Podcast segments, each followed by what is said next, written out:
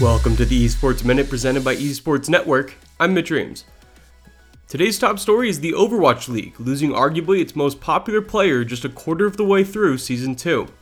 The Atlanta Reigns' Daniel Dafran Francesca joined the team just six months prior, but in his first season, he was the top overall player in terms of jersey sales. The pro has struggled with the pressure of playing on the main stage and previously ran into issues and was suspended by his former organization, Selfless Gaming, in 2017 for throwing matches. In a statement, Dafran said, Professional gaming was always the biggest dream of mine since I was very young, and you gave me a shot.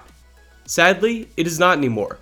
I would rather be a streamer at this point in life and chill. In other esports news, Rocket League developer Psyonix is rolling out a new in game esports shop.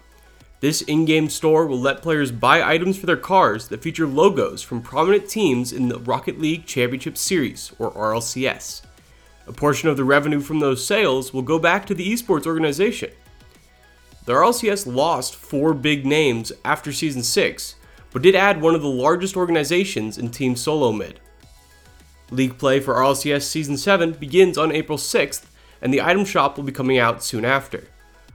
Thanks for listening to this Esports Minute presented by Esports Network. I'm Mitch Reams. Be sure to check out esportsnetwork.com for up to date news and esportsnetworkpodcast.com for longer versions of the Esports Minute.